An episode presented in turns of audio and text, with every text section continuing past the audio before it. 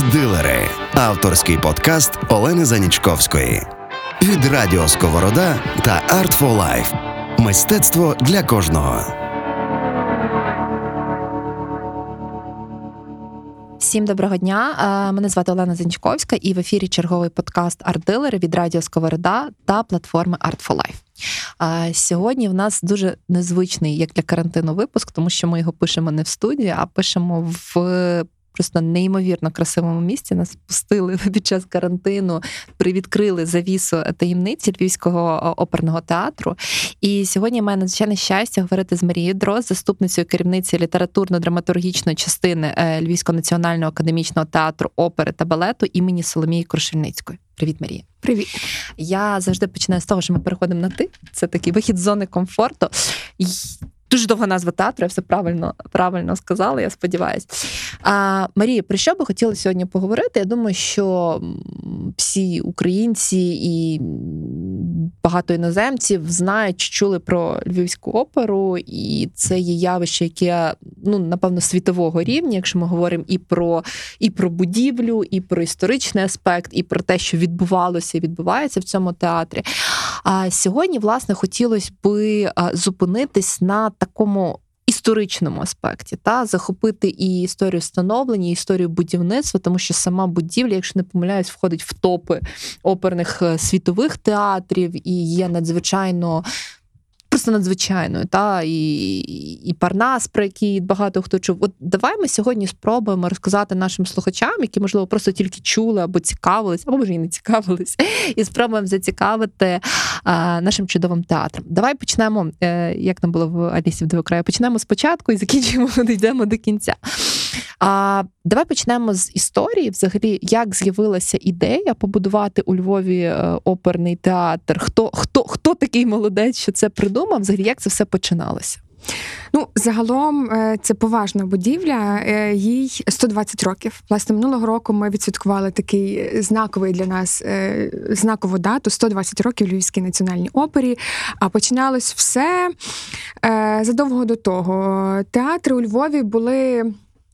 Давно зазвичай це були вистави і просто неба, і переважно е, їх е, ставили теж не одразу в спеціалізованих будівлях для цього, де було все передбачено для того. Їх показували також в приміщеннях при монастирях, е, в костелах. Ну і на в середині 19 століття такою топовою подією стало відкриття театру сусіда, театру драматичного зараз, театру Зеньковецької. Угу. І певний період це його сцена слугувала і для музичних вистав.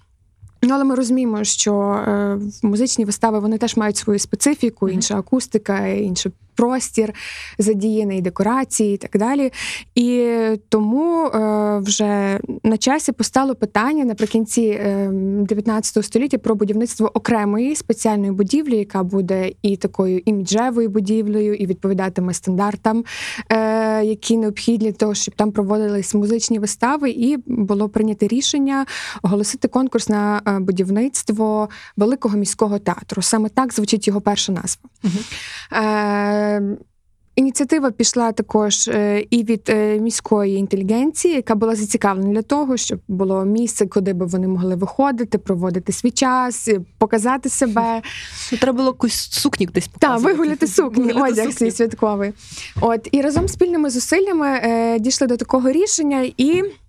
Вже в 1890-х е, роках е, почалася така серйозна ґрунтовна підготовка. Е, влада міста оголосила конкурс серед архітекторів на будівництво на проект великого міського театру. Ну, такими найзнаковішими постатями, які взяли участь в цьому конкурсі. Був Зигмунд Горголевський. На той час е, вже відома людина, яка має мала свої здобутки. Він займався розробкою, реконструкцією великих таких культових е, культурних е, будівель в Європі, зокрема в Польщі і в Німеччині. Uh-huh. На початку наприкінці століття він оселився у Львові і був директором художньо-промислової школи. Від, ну, Відповідно, він був в тренді, він е, орієнтувався вже в місті, в його побудові і мав своє певне бачення. І він запропонував е, свій проект, своє бачення театру, яке згодом. Е, і е, стало реальністю. Тобто е, теж цікавий нюанс, він подавав своє, свій проект анонімно, бо е, це так, ну, таким чином себе вберегти від пліток в разі поразки. От. І Довго вирішували, яке місце будуть вибирати, де буде стояти цей театр. Декілька варіантів розглядали. Це і район сучасного пам'ятника Івана Підкови, і там, де зараз розташований музей, Національний музей Шептицького, тут недалеко поруч. uh От, але все-таки вирішили, що найраціональніше і найдоречніше е, ця така масштабна будівля буде виглядати як логічне завершення такої великої вулиці, е, великої алеї. На той час це називалось площі Голуховських, е, і відповідно вона найбільше привертатиме увагу тут, саме на цьому місці. Ну і звичайно почалися певні свої нюанси, без яких е, в жодному випадку не обходилося. Е, по центру е, вулиці протікала річка Полтва. Упс. Тут такий маленький нюансик. Так? І куди дівати воду, як взагалі буде такий великий театр стояти на такому ну, вологому ґрунті, чи буде це надійно, і чи є сенс його тут будувати? Дуже довго радились, вирішували і все-таки прийняли рішення будувати. І, звичайно, ну це теж така історія, яка дуже часто е, викликає такий захват в туристів, бо всі впевнені, що театр стоїть на воді, майже там фактично як в Венеції. Ну насправді, якщо говорити фактами, то трохи не так. Угу. Саме ріс русло е, ріки Полтви. Завели в колектор ще е, на час будівництва театру Скарбика, театру Зеньковецької. Відповідно, вже щоб будувати тут театр на нашому місці, його русло змінили дещо. Тобто, все-таки, якщо дивитись на фасад театру, то з правого боку ріка таки обтікає театр. Тобто, угу. ми не буквально стоїмо на воді, але обтікає під ним. Звичайно. Так, звичайно, під, під землею. От е, ну і звичайно е, вирішували, чи будувати його на таких дерев'яних палях, uh-huh. як театр Зінковецької, але звичайно час йшов вперед, і технології теж, і всі розуміли, що ну це потрібно вже якісь новації вводити. І все-таки прийняли рішення будувати його на такій залізобетонній подушці, як це називали, uh-huh. специфічний такий термін. Ну і хвилювалися, щоб будівля не осідала. І, ну, звичайно, було враховано все. І як бачимо, будівля стоїть надійно 120 років. Ми всі в безпеці, і, значить, е, зробили все правильно. І вже в 1896 році заклали наріжний камінь е, з урочистою промовою, з е, духовенством, з аристократами, які ну обов'язково мусили бути присутні на такій події.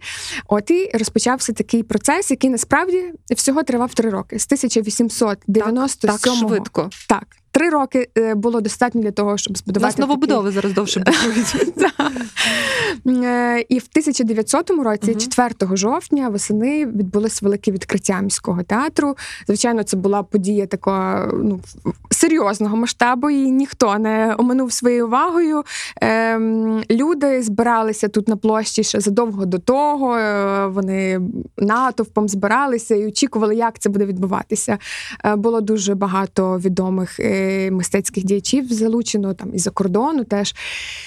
І от від е, розпочинався оцей такий перший, перша вистава е, Яник Желенського, яка була mm-hmm. там отакою першою основою, з якої почалася така театральна історія.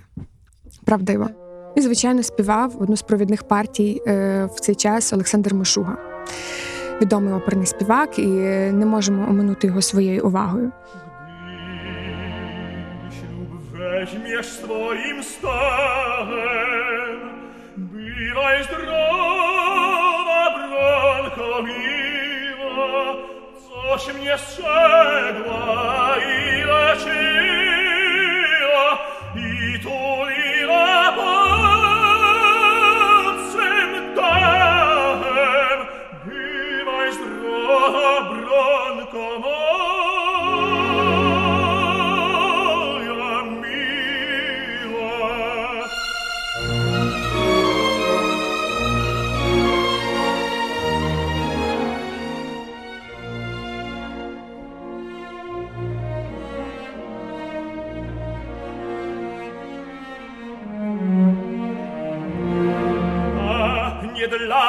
terra scoce, nave sole scenza proce.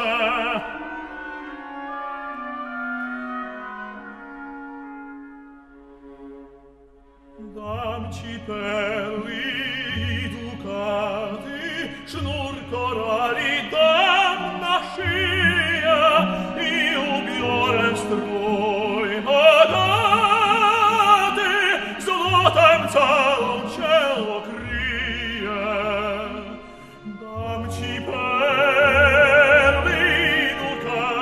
nur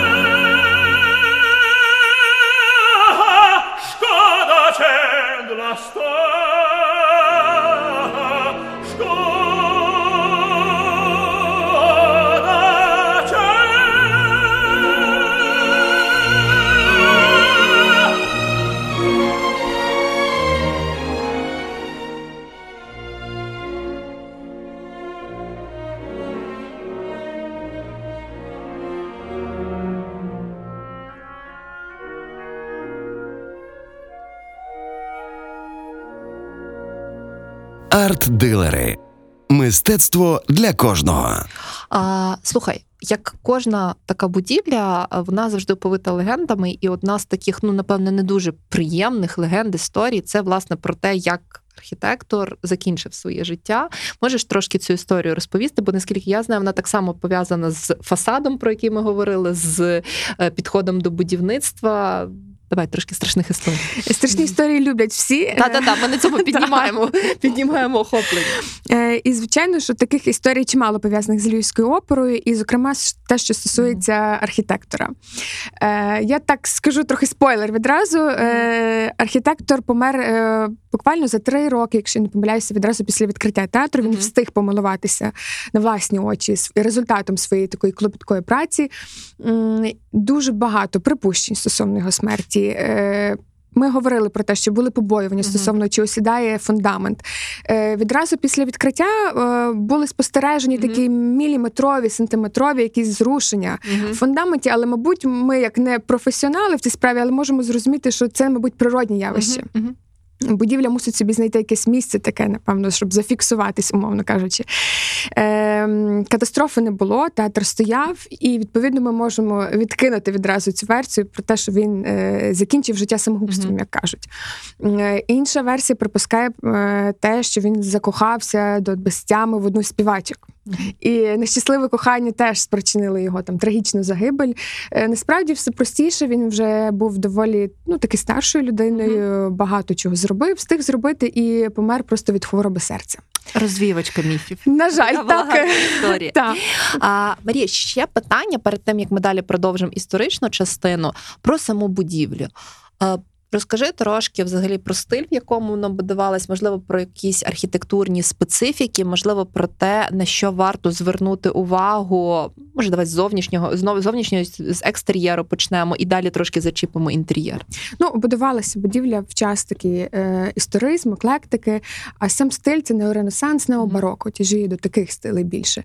Е, звичайно, що будівля привертає увагу, і от. Перше, що нам спадає на думку, це слава, яку ми бачимо Мгм. на фасаді. Е, жінка, яка тримає підняту пальмову гілку.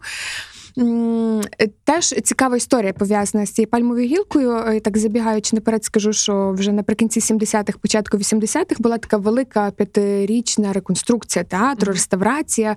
І незадовго після цієї реконструкції мешканці помітили, що ця пальмова гілка зникла. Е, ну, вже хтось гріхом подумав, що.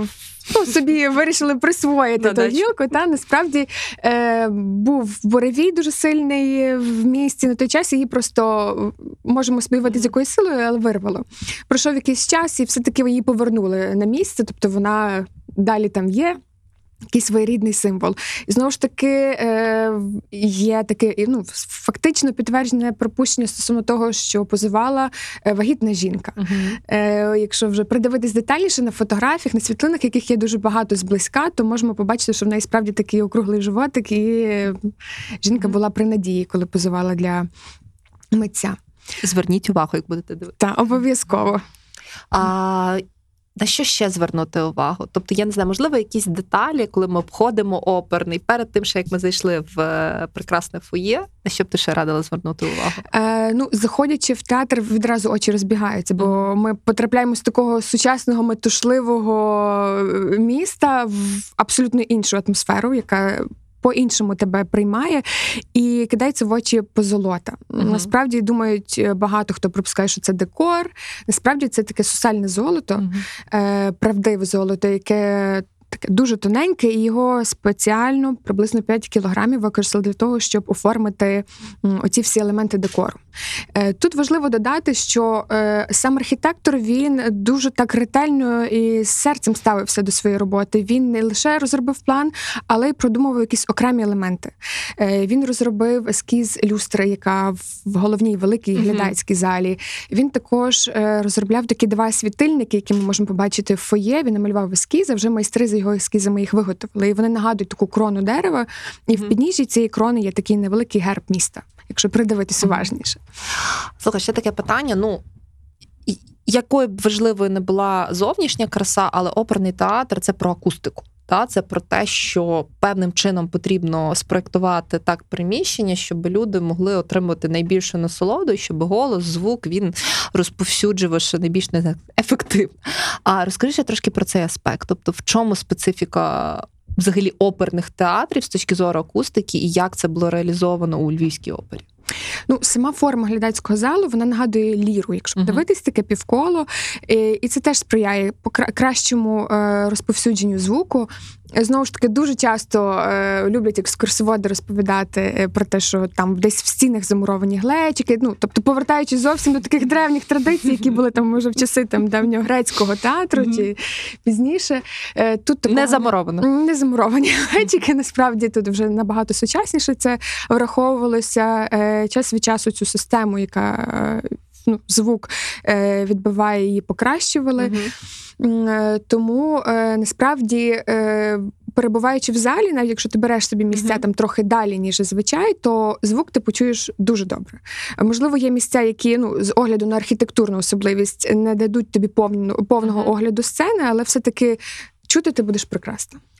Е, давай повертаємося до історії. Е, я думаю, що напевно логічно розбити буде на якісь такі три періоди: це від, від заснування до Першої світової, від першої до другої, відповідно до е, приходу радянської влади. Ну і далі вже будемо після Другої світової рухатись. А, Оцей початок століття, все несеться, все змінюється. Люди вірять в прекрасне, в чудове, в розвиток технології, а дуже дуже багато змін. Що відбувається з Львівською оперою до Першої світової війни? Е, Це був такий потужний старт, е, потужний період в театрі. Е, Один з перших директорів е, Тадеуш Павліковський. Він був дуже хорошим менеджером. Зараз ми б сказали культурним менеджером. Мгм. Так Е, він дуже вдало і професійно організував трупу, бо її спочатку треба було зібрати. Е, Він залучав е, артистів з всієї Європи на виступи на нашій сцені. Тобто він намагався сформувати саме таке ну, творчий стержень, цей потужний. Е, ну, подейкують, що насправді як господарник е, йому потрібно було ще трохи попрацювати, насправді, але ну, кожен має свої якісь певні сильні сторони. От, е, потім, звичайно, що період, коли такий е, почалися непрості, непрості е, умови для і для міста, зокрема, і змінювалася влада. Тобто е, все змінювалося. І, звичайно, це відобразилось на театрі, тому що кожна е, окупаційна влада мала свою, е, свої плани на будівлю театру. Вони намагались завдяки такій от центральній будівлі самоствердити, звичайно, якось підсилити свій вплив. Ну, звичайно, він трохи відрізняється, якщо говорити так загалом, бо розуміємо, що Австрійці, поляки, е, навіть здебільшого німці, вони все-таки, можливо, більше усвідомлювали цінність самої будівлі і його призначення. Звичайно, вони спрямовували це більше на е, своє населення, е, на німецьке, наприклад, коли був період німецької окупації, переважно, звичайно, пріоритет в відвідуванні вистав мали німці, німецькі солдати і так далі. Але ну, от, вже Проходячи в інший час, е, радянська влада теж все змінюється зовсім по-іншому. Е, Будується і репертуарна політика. От тому кожна, кожна з тих з тих періодів є по-своєму знаковим в театрі. Якщо знову ж таки повертаємось до початку століття, е, що ставилося? Які твори, які опери, які, які балети е, можна було почути, побачити зі сцени оперного на початку століття? Е, ну, зараз з назвами мені складно буде згадати, Мгм. але ми потім зможемо, думаю, це доповнити. Але загалом е, в той час ще були е, постановки, які були теж таки більше синтезом Е, Оскільки в нас театр опери і балету, це зараз ми бачимо чітку, чіткий поділ на оперні вистави і балетні. В той час це вже було більше такі синтезовані вистави, е, оперні з крапленням балету, або це були суміш і драматичних, і оперних. Е, І вже в 1921 році було вперше поставлено балет на сцені як окремий, як окрема Чайковського. так, Лебедине озеро.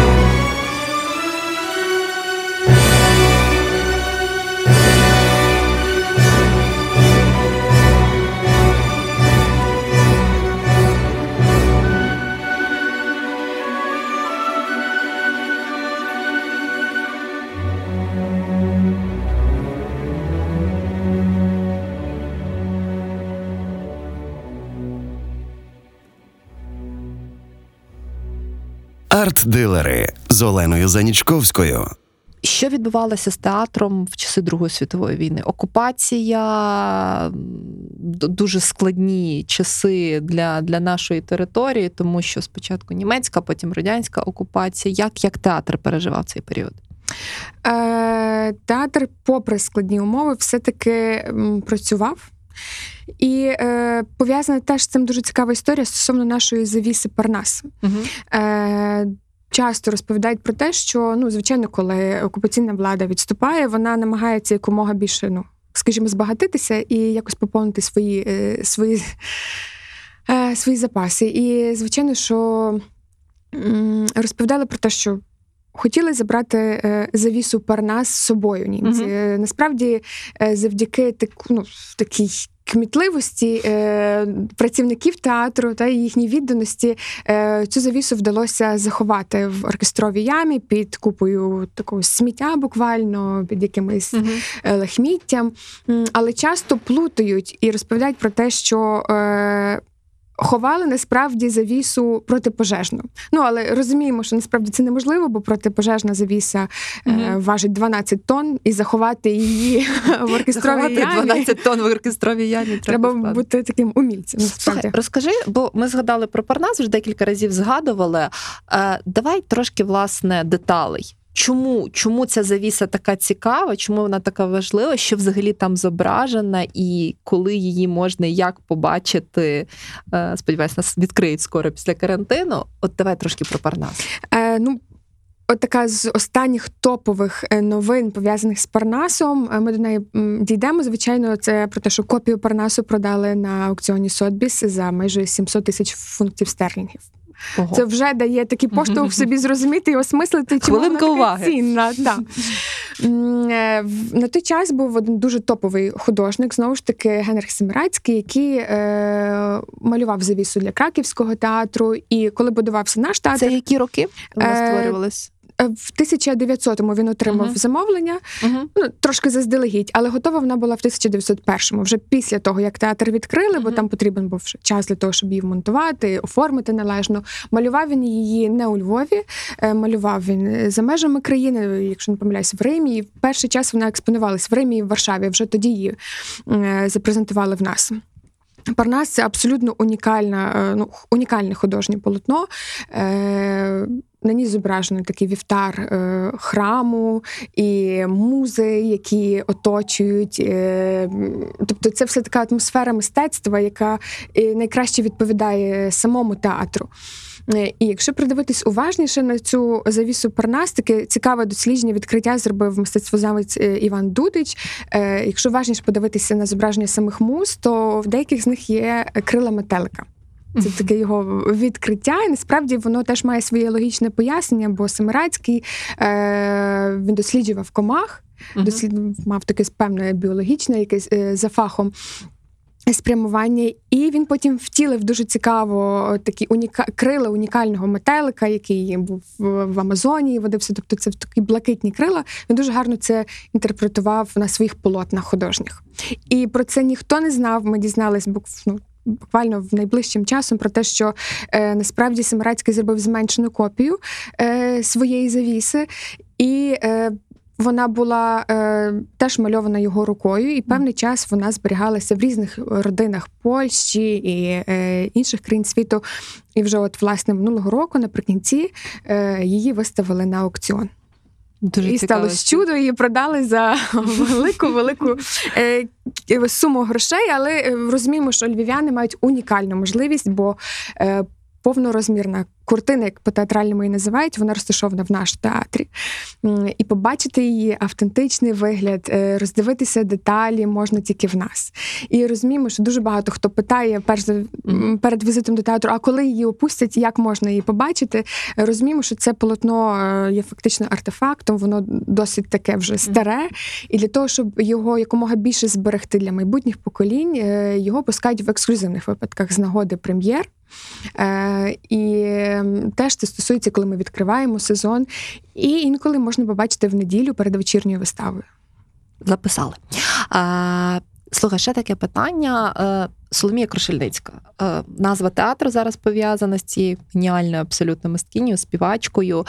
Е, Можеш два слова розповісти, власне, як перетиналися шляхи та театру і з Крушельницької, і чому, чому потім було прийнято рішення власне перейменувати? Якщо я не помиляюсь, театр було названо честь Івана Франка, ну вже в, в радянський, період. та. так, ну, так само прекрасна постать, та е, українська.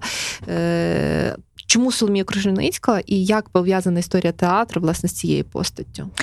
Е, абсолютно непересічна постать в історії української музики, знакова постать. До речі, наступного року буде ювілей, присвячений Соломії Крушельницької 150 років з дня народження. І, е, власне, е, можемо собі пропустити, що з певних там свідчень Соломія Крушельницька. Е, не давала перевагу виступам на сцені в Європі. Е, Не через те, що вона була такою вже відомою і зазналася, скажімо. Е, Вона е, любила львівську публіку, але розуміла, що можливо більше готова все-таки публіка там Мгм. до сприйняття опери. Але вона виступала в нашому театрі на нашій сцені. Якщо не помиляюсь, це був 1903 рік. І тут вона була. Тут вона співала. Лише один раз такий е, був така, така честь, а з кількома партіями вона тут виступала. І згодом логічно було і правильно надати театру ім'я Соломії Крушельницької, бо вона, як ніхто, зробила знаковий внесок в розвиток і музики, і була причетна до цієї будівлі. Якщо я не помиляюсь, коли ми заходимо, ми можемо бачити її портрет. Так. Портрет сучасний, його намалював Любомир Медвідь. Е, Раніше на цьому місці, де ми бачимо портрет, був вхід до, е, до партеру. Портрет висить там. Е, Приблизно 2-3 роки. М, і теж можемо побачити погруддя Соломії Крушельницької в дзеркальній залі.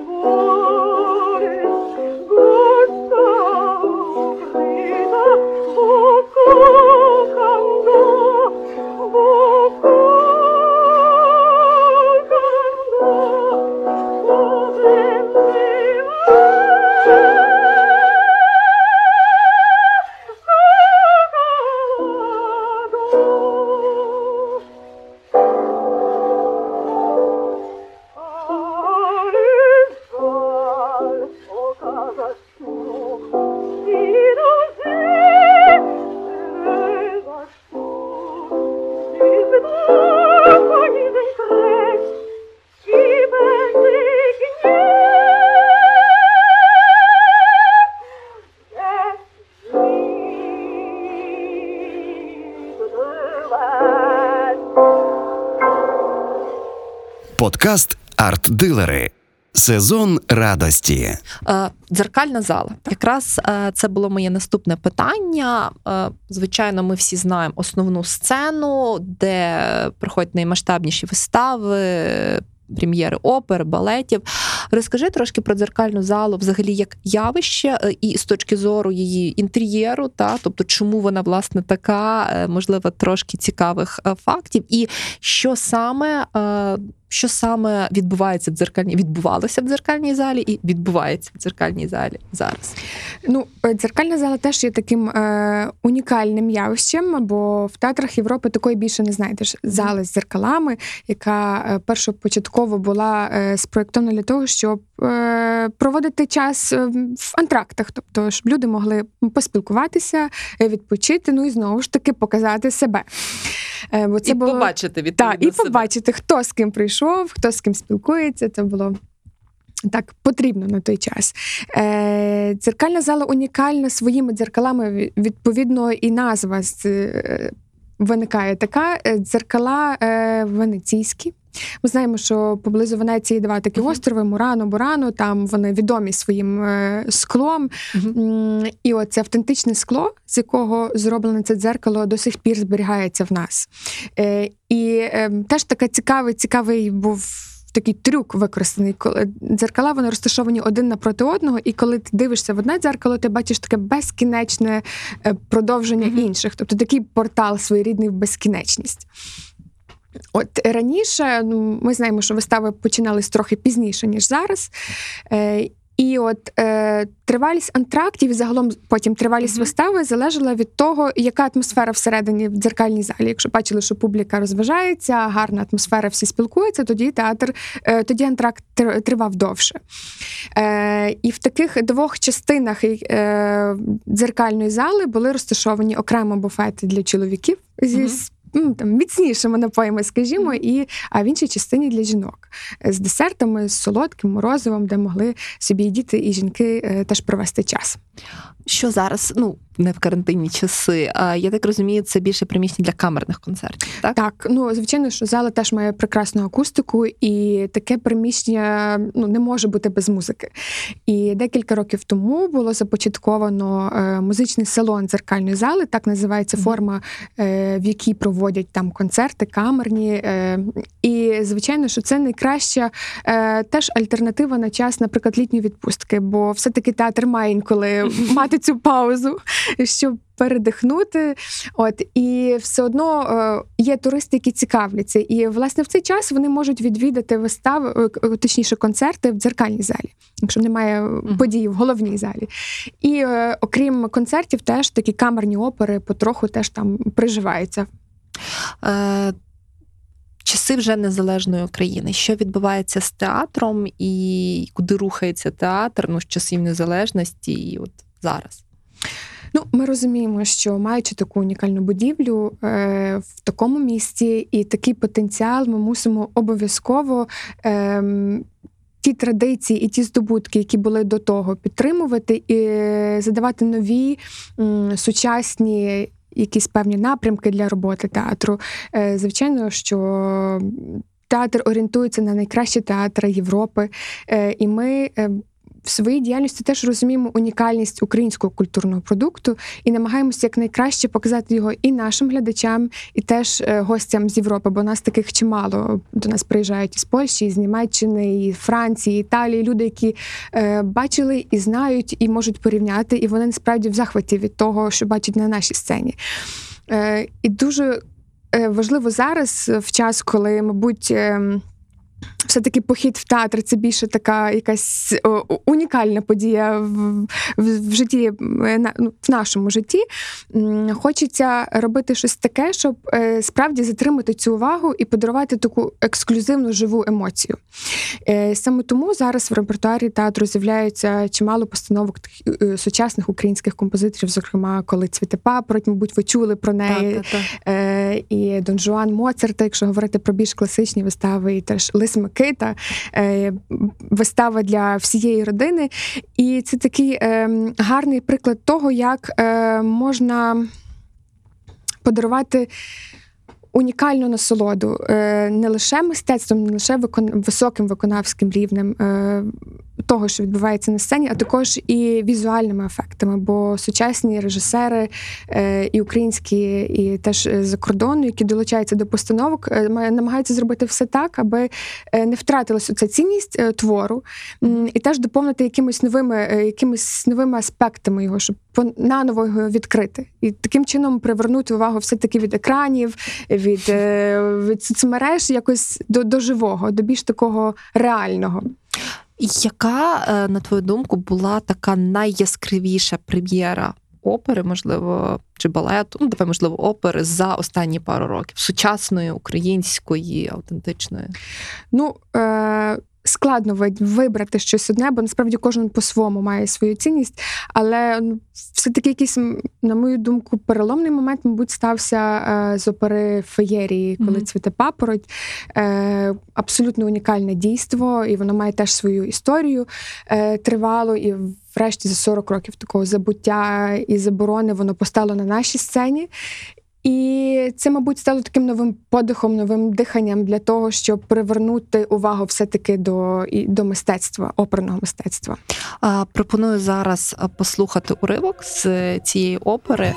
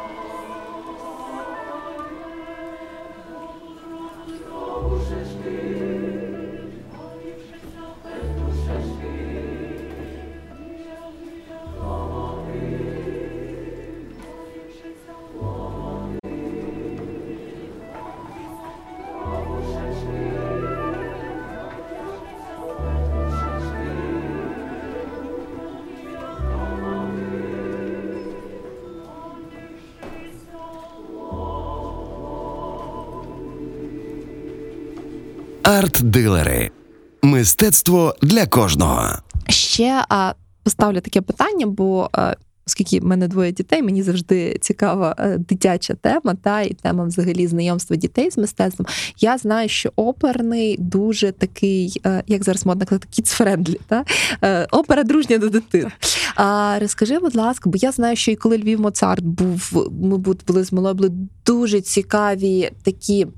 Напевно, їх можна навіть перформансами назвати, та тому що це коли опера взаємодіє, коли сцена взаємодіє з дітьми. Я знаю, що у вас е, проходять в дзеркальні, якщо не помиляюсь, залі, також з якісь для дітей з дітьми. От розкажи про цей аспект. І взагалі, е, коли можна приводити дитину в оперний театр? Ну насправді ми розуміємо, що е, діти, ну і потім молодь це наш потенційний глядач. І ми повинні спрямовувати, так і робимо, спрямовуємо свої зусилля на те, щоб з малку його зацікавити, е, то ту маленьку дитину, яка своїми такими ну, абсолютно щирим захватом е, може і нас скерувати в якомусь певному напрямку, дати зрозуміти, е, як, як краще будувати діалог з дітьми. І власне зазвичай дитячі вистави в нас відбуваються в неділю вранці. Вони. Я думаю, в зручний час, досить о 12-й годині, можна прийти зі своїми батьками, з родиною і подивитись виставу. І в той час Діти абсолютно не приковані до крісел, немає такого, е, такої муштри, тобто н- не кашляти, не, не дихати і Ні, ну, не уважно кашляти дивитися. зараз. Ну, зараз так, в нових о, реаліях. Діти можуть, звичайно, що в межах Мгм. розумного теж пересуватись по залу, якщо комусь цікавіше там десь зазирнути там більше в, е, в оркестрову яму, або ближче подивитися на те, що відбувається на сцені, е, таке робити можна, звичайно, бо е, діти краще. Так сприймають, коли вони не мають тих обмежень якихось певних. Ну і звичайно, тут не можемо не сказати про оперу для сімейного перегляду, саме так вона називається Лис Микита. Бо це насправді стало теж таким ем, дуже хорошим. Поштовхом для того, щоб далі рухатися в такому напрямку, ми побачили, що діти потребують таких вистав, їм цікаво, і е, звичайно, що і батьки теж мають вже таку свою mm-hmm. можуть вибудовувати такі сімейні традиції довкола театру. Діти і театр, спільні якісь відвідування, і ми бачили, як реагують діти на, на таке, ну на таке дійство. Є, є улюблений герой? Е, Є, ми, до речі, робили такі окремі зйомки Мгм. з враженнями дітей. Нам було цікаво поспостерігати, і е, діти запам'ятовують собі окремі фрагменти. Мгм. Вони собі чітко пам'ятають от лис Микита такий, дають якісь характеристики для них. Тобто, це вже має певний вплив, і розуміємо, що дитина в подальшому вже буде мати певне уявлення про те, що таке оперний театр, і потенційно буде його відвідувати. Давайте мені здається, зараз дуже слушний момент взяти маленький шматочок з Лиса Микити. Я думаю, власне, присвячений головному герою, який кого особливо люблять діти, і е, трошки насолодитися виконанням.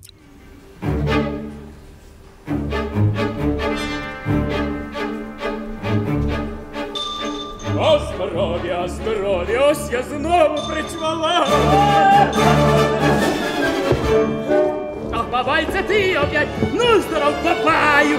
Ти, від царя йдеш просто що ж там доброго чувать? Мало доброго, мало доброго, цар присяг тобі за гладу, війська кличе, радить раду, будуть тутка за три дні. Старий бабаю, друже мій старий бабаю, ти погрозам цим не вір, ти погрозам цим не вір. Я з тобою в царський двір ще сьогодні почвалаю, я з тобою почвалаю ще сьогодні в царський двір.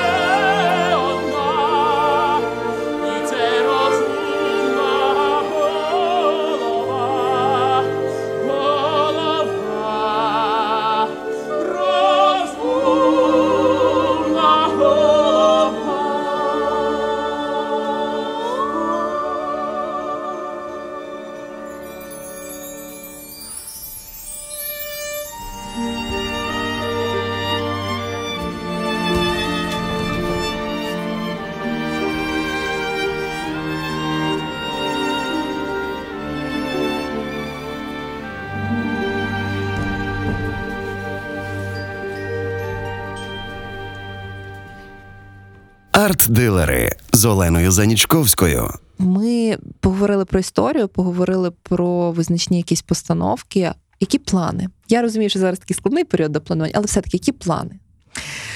Е, ну, справді розуміємо, що час нелегкий для всіх.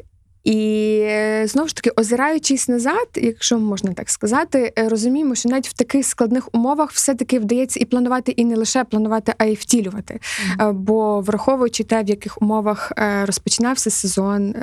Оцей наш, е, який зараз триває, і нас чекало 120-річчя театру. І, звичайно, все-таки е, час диктує свої нові якісь вимоги, але ми змогли знайти ті форми, які все-таки дозволять людям забезпечувати свої потреби в культурі, в естетичні потреби. І е, знаходяться нові форми. тв- Творча частина театру працює над тим, як щоб якомога зручніше їх розробити, щоб вони не втрач... ну, щоб самі твори не втрачали свої сенси. Але коли ми починали е, сезон, то розуміли, що вистава не може тривати так, як вона зазвичай триває, і її тривалість зменшували. І е, все-таки 120-річчя, яке відбулося, яке ми змогли відсвяткувати і пам'ятно відсвяткувати, теж показує, що все-таки е, є можливості для втілення. І якщо говорити про такі найближчі творчі плани, які були і не відбулися, то в театрі планували е, станом на зараз не відбулися, але це не означає, що їх не буде. Е, Це і оновлення опер ем, Тоска е, Почині, також йшлося про травіату Верді. І е, попереду нас чекає, сподіваємося, коли всі будуть здорові і в безпеці. е, Прем'єра е, такого балету на музику Мирослава Скорика е, Тіні забутих предків. Супер. Я сподіваюся, що всі ці плани вони здійсняться. Будемо дуже чекати. Марія, а зазвичай ми закінчуємо е, наші випуски, прощаємося. Але власне цій темі я хочу зробити такі три бліц питання тобі, тому що я знаю, що дуже багато моїх знайомих, які ну напевно не належать до мистецької спільноти. А в них є декілька таких страхів пов'язаних з оперою. Ну, перший це дрес-код. Скажи, який зараз дрес-код в опері, і а, в чому можна приходити, щоб відчувати себе з одного боку комфортно, з іншого боку, якби все-таки відповідати певним правилам, а що робити не варто? Ну насправді ми розуміємо, що сама будівля і архітектура вона спонукає для того, щоб е, якось ваш е, зовнішній вигляд, е, ваше вбрання було більш святковим. Але теж ми зважаємо на особливості, бо Львів це туристичне місто, і багато туристів відвідує. Е, і розуміємо, що не всі в подорожі мають можливість брати з собою футляри, і, і костюми, і сукні, і підбори. Е, але е, ми дуже радіємо, коли бачимо людей, які все-таки так відповідально ставляться до того і приходять в вечірніх сукнях до театру. Нас це дуже тішить, і ми Мгм. тоді розуміємо, і нам відразу така е, особливе відчуття атмосфери. Друге питання з нашого бліц-опитувальника: коли аплодувати? чи аплодувати між частинами твору, чи аплодувати в перервах? Бо я знаю, що це таке дискутивне дуже питання. Частина людей просто постійно аплодує, а, але наскільки я знаю, що варто все-таки почекати. Давай правила е, аплодисментів в оперному. Е, ну, звичайно, це трохи воно відрізняється від драматичного е, театру. І але я думаю, тут підказку дасть сама музика, саме звучання. Ви відчуєте, коли момент, який потребує такого е, вияву емоцій ваших і підтримки для, для артистів на сцені. І третє, це напевно якби риторичне питання, але так, щоб щоб все-таки глядачі собі і слухачі записали. Мобільні телефони ми відключаємо під час перегляду і насолоджуємося музикою і а, дією, яка є на сцені. Правда? Обов'язково. Насправді питання театрального етикету воно таке дуже злободенне і на часі. Ми розуміємо, що всі е, живуть е, в своїх комфортних умовах, але. Ну, розуміємо, що теж приходячи в публічне місце, ми маємо самі зробити так, аби е, і нам було комфортно, і не заважати оточуючим. І от, власне, питання театрального етикету це те, що ми хочемо пода- ну, в подалі, в- на подалі. Е, Популяризувати, нагадувати людям, е, бо все-таки інколи бракує такого, скажімо так, бракує е, відчуття місця, куди ти приходиш. Зараз хвилинка реклами. У нас на радіо Сковорода є чудовий подкаст з Мартою Госовською Вийми руки з кишені, де якраз Марта говорить про етикет. Тому я думаю, що це дуже дуже цікава тема для одного з епізодів. З одного боку, як почувати себе комфортно, з іншого боку, все-таки не порушувати правила. Ми будемо дуже раді, якщо така тема буде. А, Марій, я надзвичайно дякую. Дуже цікава розмова. Я дуже сподіваюся, що е, більше і більше наших слухачів дізнається про Львівський оперний театр, зацікавляться. Ну і звичайно будуть приходити і на прем'єри, і з дітьми, і на сімейні перегляди. Ну і просто зайти і подивитися, яка краса в нас знаходиться у центрі міста. Дуже дякую. Я теж дуже дякую і сподіваюся, що кожен зможе собі подарувати таку унікальну виняткову можливість інколи трохи призупинитися і відчути ту магію, яка твориться в театрі. Бо насправді театр це магія. Театр це має. Арт-дилери Авторський подкаст Олени Занічковської від Радіо Сковорода та Art for Life. Мистецтво для кожного.